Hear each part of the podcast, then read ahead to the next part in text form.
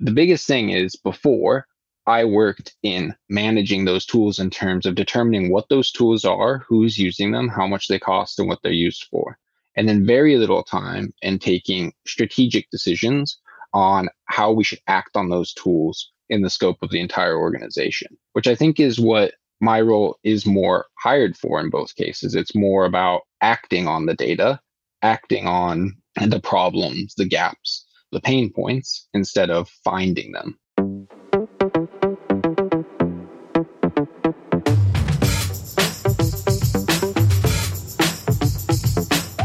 Hello, hello, and welcome to SaaSme Unfiltered, the SaaS management podcast, the show with give it to you straight, real life advice from pros knee deep in SaaS every single day. SaaS management superheroes just like you. Welcome back to another episode of SaaS Me Unfiltered. Very excited to have everyone joining us today. I'm Corey Wheeler, co founder and chief customer officer at Zylo. And I'm Meredith Albertson, the Chief Marketing Officer at Zylo. Well, we are very excited to have today's guest joining us on the podcast. This is an accomplished and stakeholder focused application manager. He's got seven years of experience, and that experience spans fintech startups and tech giants. So he's previously held roles at Zettle and Epic and is currently the IT product application systems manager at Juni, he takes an employee centric approach to application management to enable organizations to maintain agility and flexibility while mitigating risk and costs. Personally, he loves to grill. He's an Iowa State University grad, and now he lives in the woods in Sweden. He is also a 2023 Zylo SaaSme Award winner. So please welcome to the podcast, Gibson Schnurr. Gibson, thanks so much for joining us today. Yeah, thanks for having me. I'm I'm really excited to uh, dig into some of the minutia here within uh, SaaS management. Well, let's get into it. You are somewhat early in your journey around SaaS management at Juni. It's been really fun to see you jump in and hit the ground running with your program. So today we're going to get an inside look at that story, what that path was that led you to SaaS management, and then take a step back and get a, a look at a, a day in the life, what that typical day in the life looks like for an IT program project manager, kind of wrangling applications throughout your business. So we're going to start on that road to SaaS management. So you're one of two folks on your team, setting the stage here a little bit, one of two folks on your team growing that team. So this is really a fresh perspective on SaaSme Unfiltered. So I'm super excited to get your takes around that as you're building the organization from the ground up. So if you could, Gibson, give us a, a the 30,000 foot view about Juni, tell us about your role within the business and what that construct of the team, your team looks like and what you're responsible for internally at Juni. Yeah, definitely. So to start, to give a shout out to Juni. Juni is a financial platform for digital commerce. Juni gives businesses the complete visibility and control over their cash flow with a unified view of multi-currency business accounts, corporate virtual cards, and flexible credit. And we're adding a lot in terms of all-in-one insights and analytics. So I started here after leaving PayPal in Sweden after the acquisition by PayPal by Zettle, where was my I would say my first official position within this IT sphere of SaaS management. And there I learned a ton from the people I worked with and a ton about the industry, about SaaS and how it impacts the organization. And when I started at Juni, I applied a lot of those lessons. The biggest one being is you spend so much time just trying to find out what you should be managing, right? What exists, what what impact that has on the organization. I think a lot of organizations, especially over the last year and a half, are focused on cost reduction. And I think that's definitely a big part of it. And that was a big reason why we started moving into a more automated SaaS management flow, especially through our financials, right? Like one of the huge advantages Zylo provides. And it's been a crazy ride from there. I would say, you know, knocking down our total SaaS application sprawl from 500 to about 140 now in about a little under a year is pretty That's crazy. Impressive. Yeah, I think we got most of them out in the first six months. I would say one of the hardest things about this was making sure that we presented the value correctly to the organization, right? I know right now, currently, our Zylo user base is quite limited to my team and then some of the leadership within our organization. And with that small visibility, it makes it a little bit difficult at our organization to make sure that we show the value. But then when you take into account the amount of FTEs saved by not having to reach out to random people like, hey, I see this Slack message that you bought this tool. Like, why? How are you spending it? Like, I can just see who spent it on what credit card, accounts payable, easily like decide how to take action from there. So, from a 30,000 foot view, I mean, it all comes down to easing the load on us to make actual decisions about the tech stack and not determining what that tech stack is. That's really impressive. I want to double click on on how you were able to drive such big outcomes early on in your SaaS management journey. You know, you went from 500 to 100 and and some odd applications. Typically, for folks that are looking at SaaS management, they begin with seeing insights around all of their applications and kind of seeing the low hanging fruit that they're cleaning up. And that last step becomes an application rationalization strategy, which is much more difficult to get buy in through the organization to make sure that executives are aligned around a, strategy. And those are one off conversations that for some large organizations take quarters or years to have before they're able to transition and bring those applications into larger sort of shared apps across the organization. So maybe double click into that process a little bit. You saw that you had 500 applications. How were you able to drive such rationalization strategies that quickly as soon as you went live with visibility and Zylo? Yeah, I would say there's a couple big factors. I don't want to limit it to a specific number, but a big one is that it was quite early in the company's journey. A couple years in, we had just started your traditional IT I would say team within the organization. So it was a new thing for the organization to have somebody directly managing this outside of the engineering department. And then another is I don't believe I've had such top down buy in within a team like this before. We presented a very large decision to the founders about a direction we wanted to make that would have quite a substantial monetary impact. And in the short term, maybe would cost us more. And in the end, our CEO just said, You guys are the experts, right? We'll trust you. I think that's been what's so easy. And then we're not also just saying, like, here, use this tool. I think the philosophy that we are explaining as we're switching the tooling is quite important as well. It gives a lot of context to the end users, right? So, yeah, I would say it's mostly the buy in and then just being able to take the time with the end users and explain why we're rationalizing, even if they're not always happy about it. That, that's it. Executive buy-in around any sort of governance decision like that. That's what what greases the skids. We like to say to be able to drive progress there. Yeah. Yeah, absolutely. In a young team, then you're doing everything. So you're managing technology, procurement, risk management, compliance. I think the first step was getting to a reasonable number of applications that you could standardize throughout the organization. But maybe explain a little bit how much you're covering off on in the application lifecycle for your products internally at Juni. Yeah. So for the internal SaaS that we're using, and even quite a bit of the third party technology we're buying to go into our product, we cover everything you can think of from beginning to end. So, in helping the end users identify the right tooling, negotiating with those vendors, we don't really have like a request for proposal process. We just find like the top couple that we like, compare some pricing, compare some capabilities, and then from there, it's implementation, depending on the capability of the team we're working with, like and their bandwidth. Maybe they would have somebody run the project with us as like a consulting partner and helping them, or we would run the project, helping them build it from a ground up. We're always involved in determining this RASCI model of roles, right? Within how the ownership is, like who should be doing what and when as the lifecycle goes. Like what is admin versus what is self-service for that tool and then from there, whatever support we can have, which includes like an identity and access management during the implementation process, but making sure we have the right automated flows to ease up the workload on us. So we're not really involved so much in like the granting of access anymore. We have it assigned to the specific groups that own those tools and it just comes right to their Slack, which is fantastic. And I would say from there, if there needs a little bit of development, we handle it. If it needs to be sunset or canceled, we handle it.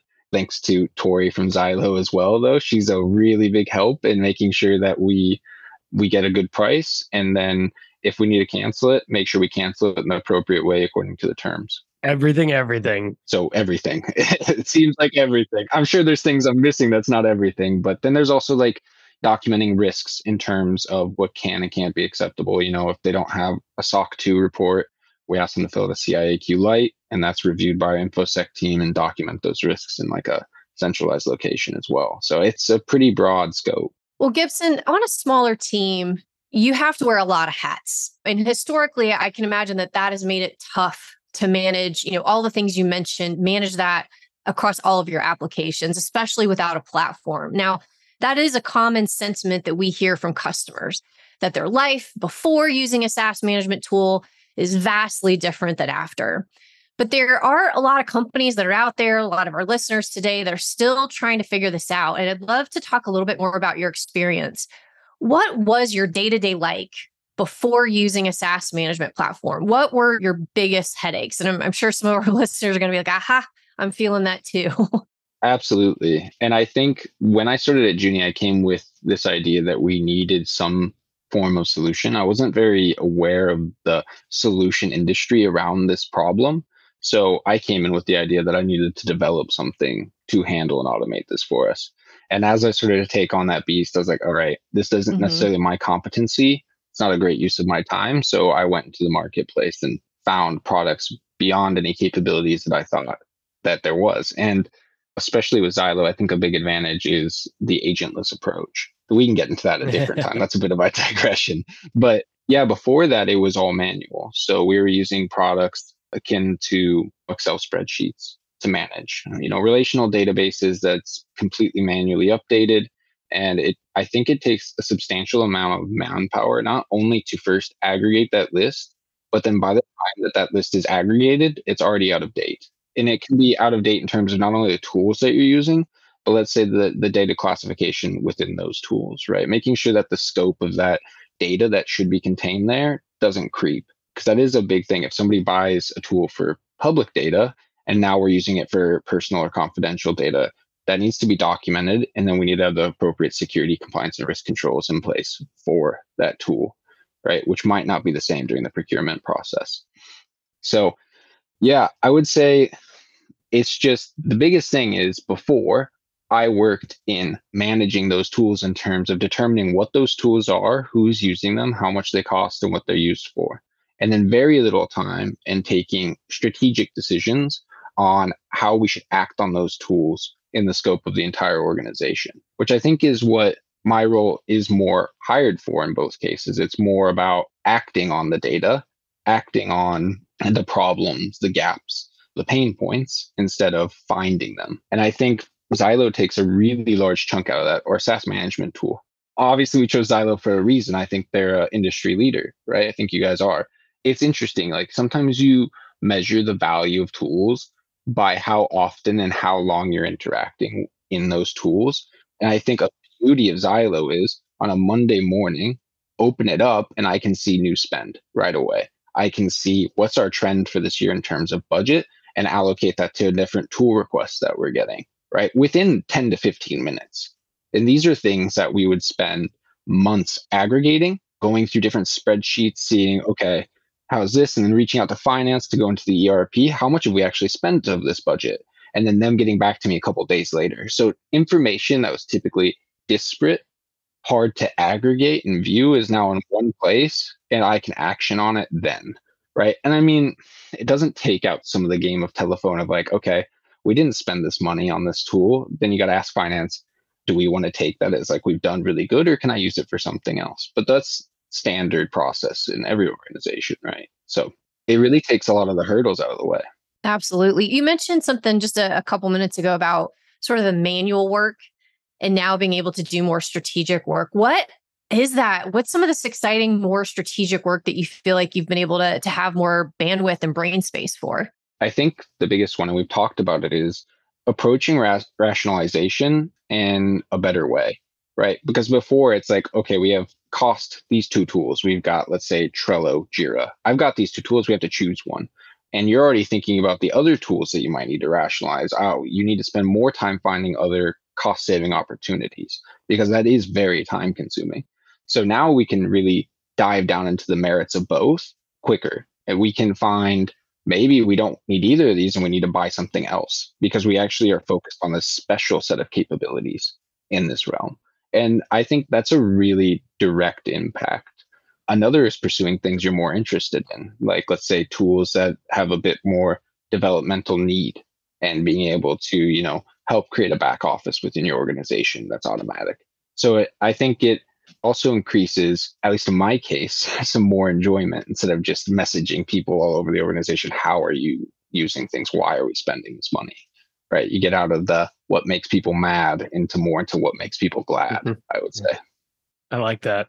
It's a good way to look at it. And you know, I like the approach of looking at the different sets of solutions, getting that visibility, and then starting to dig into them. On top of that, did you have a, a specific scenario, or as we like to refer to it, an oh shit moment that drove the business to prioritize getting in a SaaS management tool for this visibility? You know, what was the, the large driver and anything that kind of snuck up and was urgent beyond any other need that you had? Yeah, I think there's a couple things here. We one my own experience in knowing that I didn't want to work in this way of oh we'll become strategic, we'll become strategic, we'll become strategic when the discovery work was done, which and products like this exist because the discovery work's never done, right? There's always new spend. No matter how many controls you put in place, somebody's going to go out and buy a productivity tool, which is a small drop in the bucket, but when everybody can do it, that bucket fills up real quick. But in terms of Juni specifically, just looking at what have we authenticated with Google, seeing this massive list and how many times people have logged in and where, and then seeing the regulated environment that we were moving into and really seeing this as like a non-starter. Like we can't have this type of data sprawl, like uncontrolled data sprawl.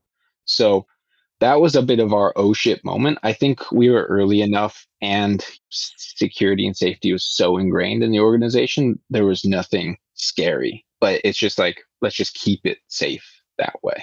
Yeah, absolutely.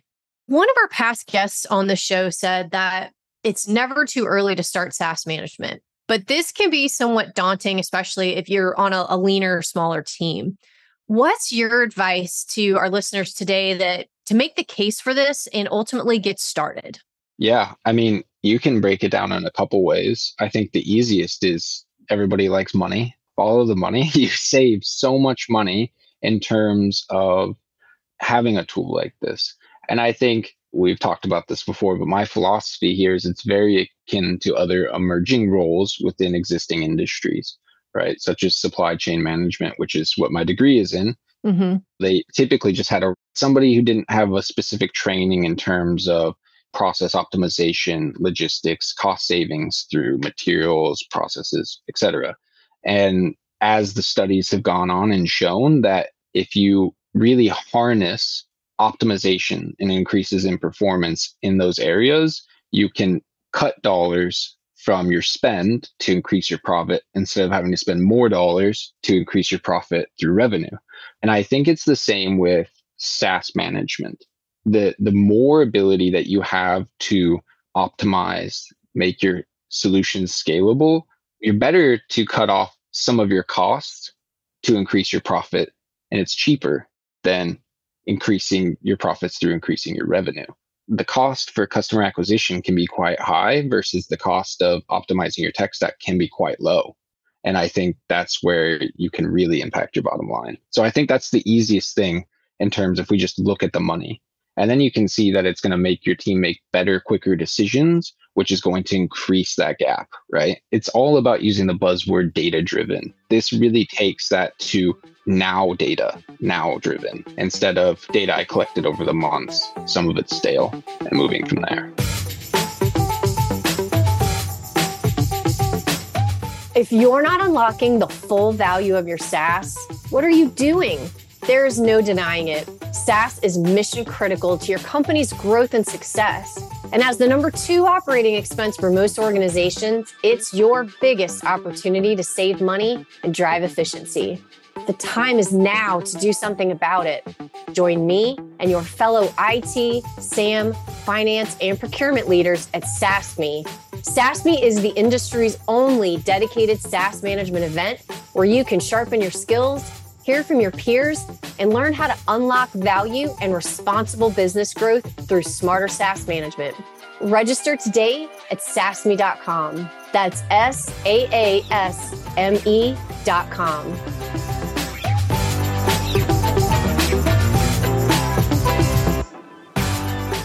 Yeah, partial data and the effort around continually updating that and making sure you've got a system of record is, in most scenarios, a losing proposition. You know, as you take on more work, as there's less time to be able to focus on that initiative, you find that uh, after a couple months, you know that you've got an incomplete data set and you're doing the best you can.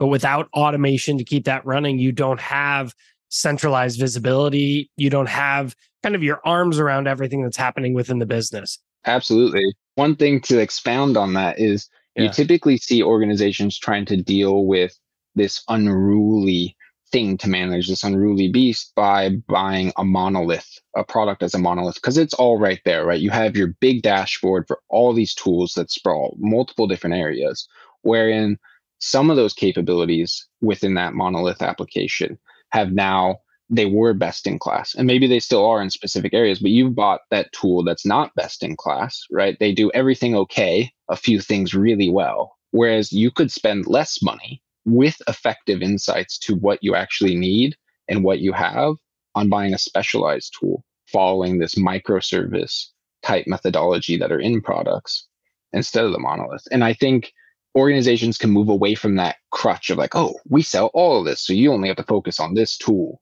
to you can build your own tech stack piece by piece. And I think that saves a lot of money as well as increases productivity and you actually get the value propositions from those tools, right? Instead of buying one large value proposition where this crutch is included.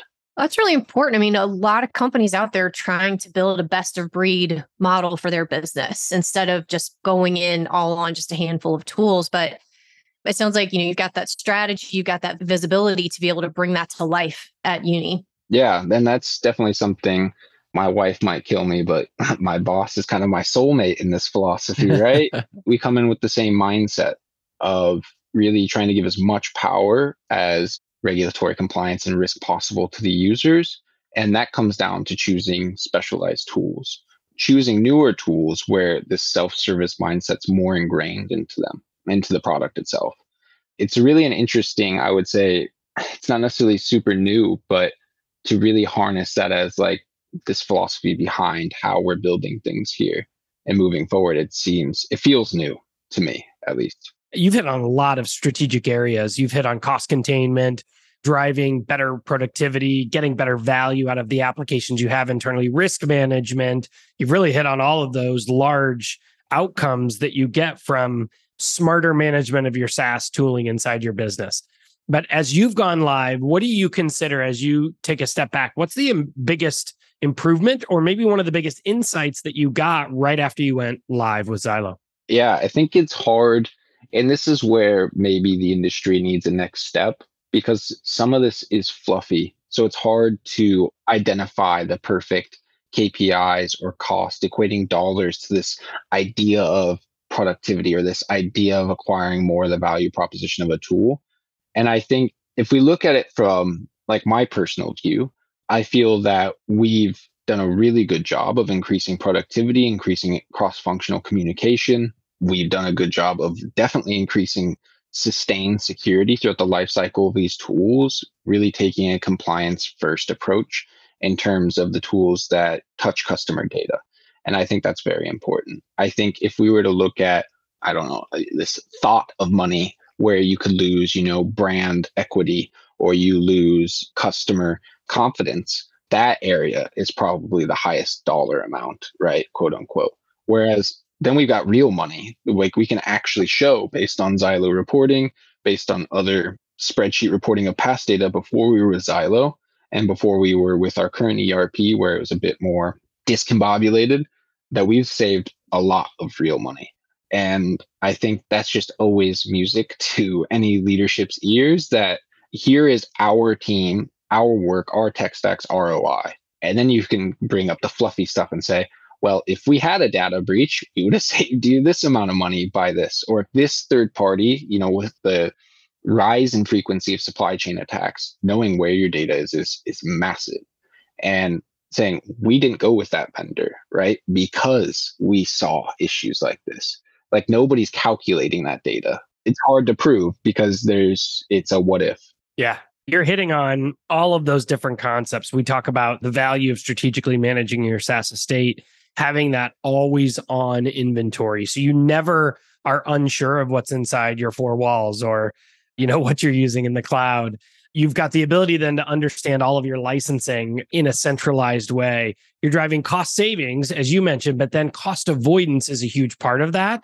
And then, even secondarily, it's certainly not a fluffy area, but it is governance and risk mitigation around all of your applications and ensuring that you have strategies in place for each of those.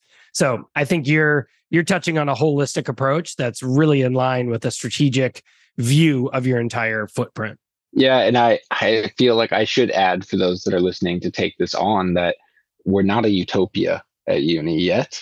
That's the goal. You talk like in positives, like statements to get yourself there, right? There's still struggles that we're dealing with, but we're now able to, like I said, focus on strategic and not the minutia that would bog us down to make those data-driven decisions. So just so we're not all perfect. We're not all perfect. That's right. You know, we we strive to be. It's so clear to hear your passion for this, you know, just listening to you today, but also to us on the other side, how evident it was since day one of our partnership. You jumped in right after implementation and started really looking for the internal things that you could tackle immediately.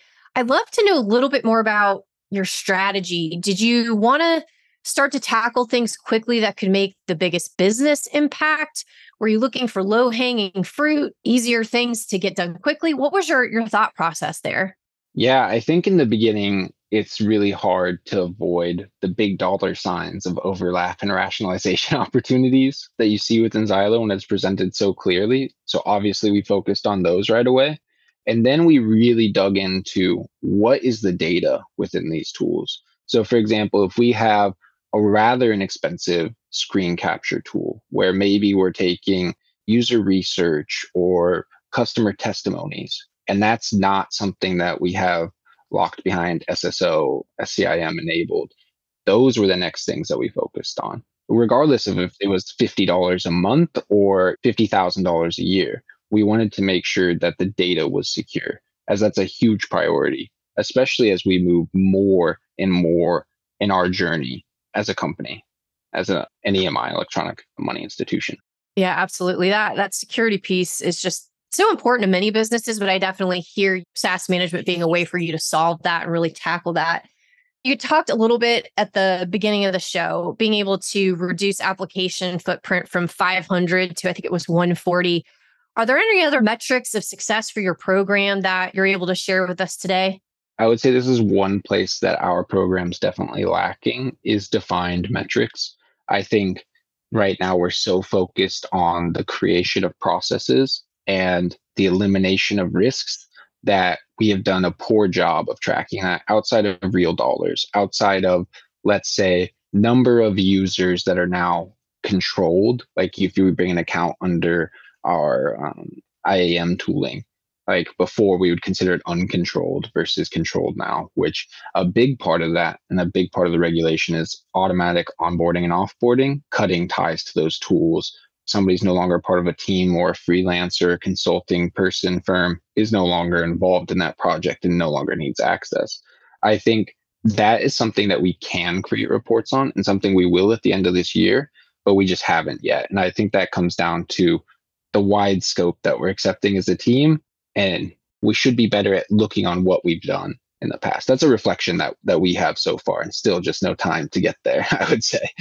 Well, that's a good segue that I've got a question about. You've talked about all of the benefits of centralizing data and having automated dashboarding and insights that lead you to what you should be doing next. But a big outcome of that, and you've shared this with us, is that you, this enables you to get time back in your day, that automation. How do you use that time back that you're getting today? How are you refocusing it into the next strategies for your IT organization? Yeah, a lot of that goes back into obviously some documentation. No matter how much you love a company, you don't know how your career path will take you. So if you're going to move on to the next opportunity, it makes sense to have documentation for those that follow right? Leaving a good paper trail. And that's always something people exclude. I would say that's a small part of what we use our freed up time for. A large part is continuous improvement on the processes that we've implemented over the last year and how we can further integrate more data into processes and decision making so that it's less, oh, I feel we should do this tomorrow. Well, the data shows this. And I think that's a huge, like, and logical next step once you have more free time. Gibson, we talked about the number of hats that you're wearing at Juni. And let's add on to that because the work of a typical procurement team is also something that is sitting on your plates, one of your many responsibilities. For any team covering SaaS renewals, they're complex, it's super difficult. You've actually partnered with SaaS negotiation experts to start to tackle this at Juni. Now, it's not always easy, it's not always comfortable to relegate those types of tasks to someone that's outside your team and your organization. You want to make sure you're getting a good deal. You also want to make sure that throughout the negotiation, you know, the relationship with your solution provider hasn't been burned. Why was working with Tori and the, the SaaS negotiation team a no brainer for you? Yeah. So initially, when we started our look for these SaaS management tooling, a lot of organizations' biggest sells was having somebody step in and do this process for you. So a lot of competitors in your space, that's like the first thing they talk about. And in the beginning to us, both me and my manager were thinking, why, why do we need to outsource this? We can get that savings, right? So when we flipped that on its head and said, okay, if we know we can get these savings as people who've been in this industry a while, who've negotiated with a lot of these vendors in the past at other organizations, then we know that once you have an understanding of that, it becomes easier to let go of that control and let somebody else with that same understanding. And I would say Tori has a much deeper understanding of negotiation tactics with these vendors than we do. So, I mean, that was a big one. And then that frees up a lot of time for us to tackle things that are very specific to our organization, right? In terms of processes, decisioning, etc. So that was our biggest thing. And I mean, she's absolutely crushed it. And yeah, it's been really good. It also lets us focus a bit more on the security aspect. If I can just be like, hey, Tori, we're looking at product A here. Can you benchmark the quote they gave us, or can you negotiate, see what leverage we have to get a better quote? And then I can just completely, I like to use the term fire and forget, let that go. And then I can focus on things that are more specific to us in terms of regulation, compliance, and risk management. Yeah, that extension of the team I think is really important. But interesting that you called out the having the data first and having that inventory and visibility first before kind of taking that step into expanding your team with a service. That that was uh, seemed to really work well for you. Yeah, and I think not only did the data help us, but having Tori there made it much easier to be like instead of me going to each team and be like, how do we true scale our licensing here? Like something that's just communicating, playing a little bit of, you know, fetch in terms of going and getting the data and then acting on it. It just being like, hey, Tori, can you go ahead and true scale us? And she's mm-hmm. got the mm-hmm. data there in Zylo, or let's say it's not Zylo or Okta connected. We're using Google authentication, whatever. And we can go and we can pull that data for her, or even reach out to the vendor if we already have an existing relationship saying, how active are we? And then she just takes it from there. And we have we can just completely step off of that, knowing that we've got a good true scaling solution where she's working directly with our stakeholders. And then we get a focus, like I said, on things that maybe might be more interesting to us as our careers have progressed, or things that are more important to the organization than necessarily saving a couple thousand here or there. And once again, that couple thousand across 140 tools adds up. No, it does. Yeah so i think that's really really important. And i you can only imagine how this scales in really like tech giants right? I think we were in a meeting we got some good feedback from some of our leadership. We were just like yeah i can't believe we didn't do this earlier. But i think it's hard to understand the impact without knowing what it's impacting. 100% i think You mentioned the enterprise scale problem. Enterprises, they have a thousand, two thousand of these SaaS applications in use. And so it, as Juni continues to scale, what you've done in the first year is a comprehensive cleanup and establishment of processes that will scale as your company looks to scale. That's the hope. That's the hope, right? right, right, right. Yeah. And that early focus this year has had cost savings outcomes, time savings outcomes, and really just providing that foundation for the organization to engage with IT as you're continuing that scale. So, as you think about next year, what are the next goals that you're looking to accomplish? What's the next step overall for your program? Yeah, I think that's really interesting. So we'll be adding a headcount or two to our team to start working within the established processes. I think the next step is really focusing on more on how can we help some of these more SaaS neglected areas, right? Such as compliance and risk. When you look at the tooling in those areas, it's either aggressively expensive to find like a tool that adds a template for you or it just doesn't fit our needs. So being able to dedicate more time to helping them get tools that allow them to work in the tools and not on them, working specifically with like, you know, most of these people are lawyers and they didn't come here to work on a SaaS tool to make it work how they want. They need to work on the data that's presented to them to make very impactful decisions for the organization. So I think enabling some of these SaaS neglected functional areas will be a big next step for us. Gibson, um, so I've got one final question. You were named a 2023 SaaS Superhero of the Year at our SaaSme Awards. Clearly, I think everyone today can hear the passion, the energy, the strategy that you're bringing to the, the SaaS management program at Juni. And you're driving meaningful results for the business with a small but mighty team. What would your advice be to other innovative, growing teams on how they can get started managing the SaaS in their business? Making sure that you have an understanding of what you're working with and having a real time understanding of what's involved. And then I think if you want to take the next step, it's not just seeing that you have two ticketing tools, right? Or these two similar tools with similar capabilities, but actually understanding how those capabilities function. So getting a more in depth understanding of the tooling so that you make sure you're choosing the right tool for your organization. And I think that gets overlooked a lot because it's a lot of, I feel this looks better. I feel this is better. But when you look at time in system or functionality or different features that have actually been utilized, you can see pretty clearly a picture of which one matters most to your organization and why. And then just specializing your tools, breaking up the monolith, right? Getting rid of the crutch of you can manage it all here versus you can manage it centrally with Zylo and then get the actual specialized functionality and capabilities you need through these more specialized, maybe smaller company tools, maybe large company tools that are really successful but stayed specialized, stayed vertical. This has been a really fun way for us to look at you know an organization fast scale needing to set up processes to truly be able to grow huge outsized returns early on and those processes that will continue to help the organization map to value governance security and then surely cost containment as an output of that.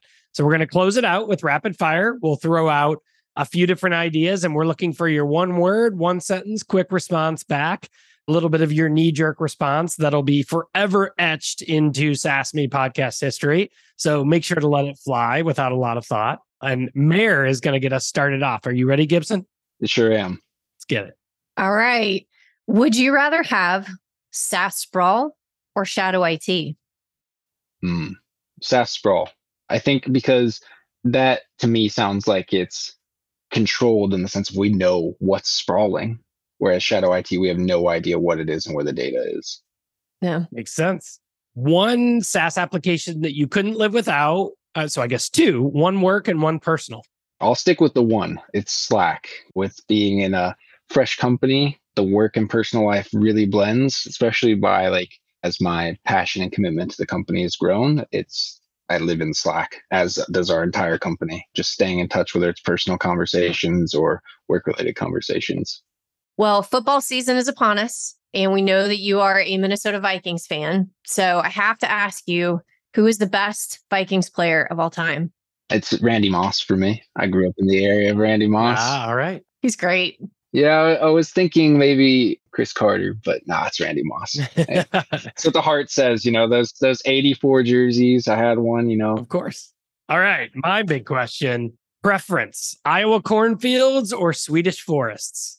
Growing up, I really liked growing up in Iowa. Yeah. But for where I'm at now, uh, Swedish forests, it's just better temperature in my mind year round. Well, Gibson, listen, this has been a really great conversation, understanding your perspectives on building out a program that will scale internally at Juni.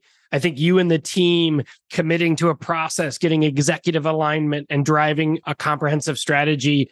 The proof is in the results. You guys are absolutely killing it. We're fortunate to be able to work with you and be a part of your overall journey. And thank you so much for joining us on SaaSMe Unfiltered today. Yeah, absolutely. This partnership, I think, has been incredibly mutually beneficial, and I, I've enjoyed every step of it. So thanks for having me. Did you enjoy the episode? Pass it along to your friends. Subscribe to get notifications for the latest episode. Share your favorite takeaways and join the conversation on social media using hashtag SaaSMeUnfiltered.